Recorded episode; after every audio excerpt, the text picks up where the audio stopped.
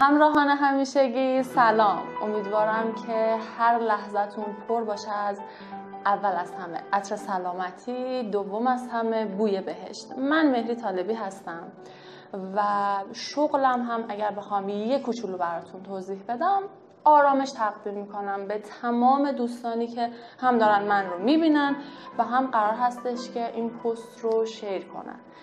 یه اتفاقی افتاده و چند وقت پیش داشتم به یه چیزی فکر می‌کردم. جالب دیدم که بیام با شما هم در اشتراکش بذارم. شاید این اتفاق برای شما عزیزان جان هم افتاده باشه.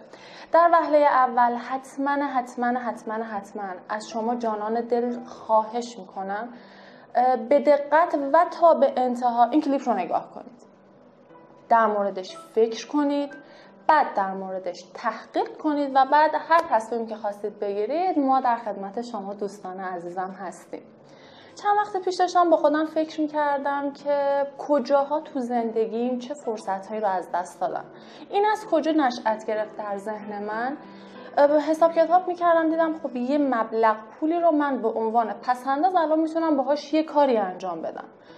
یاد حرف یکی از دوستان افتادم که به من میگفتش که بهترین پسنداز برای هر فرد خرید تلاست نمی‌دونم چند نفر برای شما این اتفاق افتاده که به شما این حرف رو زده باشن این چیزی که من به شما میگم دوست من مثلا سه سال پیش همچین حرفی رو به من زده بود. یه یاد حرفش افتادم کیفم رو برداشتم رفتم دم طلا فروشی که با مقدار پسندازی که دارم برای خودم یه تیکه طلا بخرم. وقتی که وارد طلا فروشی شدم و گفتم که آقا من این مقدار پول دارم و به میزان پولم به من حالا گرم طلا بدید حالا فرق نمی‌کنه دستبند باشه گوشوار باشه هر چی باشه. اول آقای نگاهی به من کرد. بگو مطمئنین با این پول می‌خواین طلا بخرین؟ گفتم که خب بله دیگه می‌خوام با این پولی که دارم بر خودم به عنوان پسندازی طلا بخرم. یه دستمند خیلی نازک. وقتی که من الان دارم فکرشو می‌کنم بازم همین که از تعجب شاخ در نیوردم کلیه خودش. با پولی که من داشتم پولم از دید خودم انقدر کم نبود ولی به قدری طلای نازک و طلای کوچیکی به من داد. من همجوری مونده بودم. و تازه به من میگفتش که خانم اینقدر اجرت داره اینقدر مالیات داره شما باید حواستون باشه این طلا نمی‌دونم فرانسوی اگر طلای هندی بخواین انتخاب کنید گرم و مالیات و فلانش فرق می‌کنه. خلاصه در سرتون ندم من خرید نکردم و از فروشی اومدم بیرون. طی مسیر طلا فروشی تا منزل رو فقط داشتم به این فکر می‌کردم که اگر من سه سال پیش اون مبلغ رو رفته بودم طلا خریده بودم یکی این که چقدر تا الان سود کرده بودم و فقط داشتم فکر می‌کردم که چند نفر از این پیشنهادا به من دادن و من همینجوری بدونی که بهش فکر کنم گفتم نه نمی‌خوام. تازه این طلا فروشیه به صورت کاملا اتفاقی یادم افتاد. یعنی شاید اگر این پس اندازه بر من اتفاق نمیافتاد همین الانش هم به فکر خرید طلا واقعا نمیافتادم پیش خودم اومدم یه چارت درست کردم یه جدولی نوشتم. تا اونجایی که یادم بود آدم هایی که به هم پیشنهاد دادن و به پیشنهادشون من گفتم نه نمی‌خوام. بدون اینکه فکر کنم بدون اینکه تحقیق کرده باشم و بدون اینکه اصلا بخوام در موردش اطلاعات کافی داشته باشم. نمی‌دونم شماها کلا چه چیزایی رو برای خودتون ضرر می‌دونید. اینکه شما یه پولی از کیف پولتون یا کارت بانکیتون به اشتباه و بدون حساب کتاب بره بیرون این برای شما ضرر محسوب میشه. ضرر رو من جایی فهمیدم که پولی که اون موقع داشتم الان ارزشی اصلا برای من نداره و اصلا نمی‌تونم با مبلغ پول حتی یه طلای خیلی کوچولو بخرم. شما چقدر از این فرصت سر راهتون قرار گرفته و بهش گفتید نه نمی‌خوام؟ نکته اصلی اینجاست.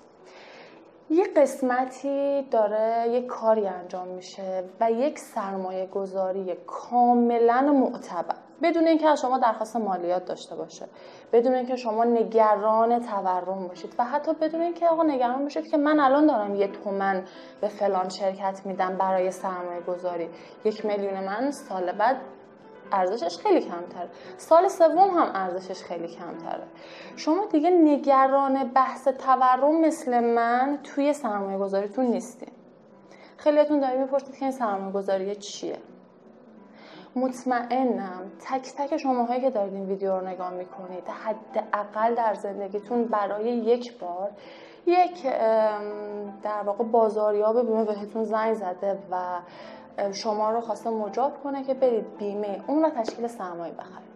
شما یا گفتید پول ندارم یا گفتید الان موقعیتش رو ندارم. یا اصلا بهش فکر نکردید گفتید الان اصلا تو فکرم نیستش که بخوام یه همچین بیمه ای رو برای خودم تهیه کنم. اون آدم بازاریابه یا نتونسته شما رو دقیق متقاعد کنه یا اطلاعاتش کافی نبوده و نتونسته شما رو جذب کنه و اینکه نتونسته که اطلاعات کافی در اختیارتون قرار بده. بحث مهم سرمایه گذاری که میگم سرمایه گذاری کاملا مطمئنه. من اگه بخوام یه آمار به شما بدم توی تمام کشورهای خارجه 85 درصد از افراد دارن سرمایهشون رو مطوف می‌کنن روی بیمه. مخصوصا بیمه رو تشکیل سرمایه. حالا میگید کدوم کشور چجوری؟ جالبه بدونید کشور چین هر نفر چهار تا بیمه اون داره. توی همین هند خودمون که خیلی کشور هند رو از نظر بحثای مالی قبولش نداریم. هر نفر دو تا بیمه عمر داره. اما توی مملکت خودمون هفت درصد آدم فقط بیمه عمر قبول دارن. چرا؟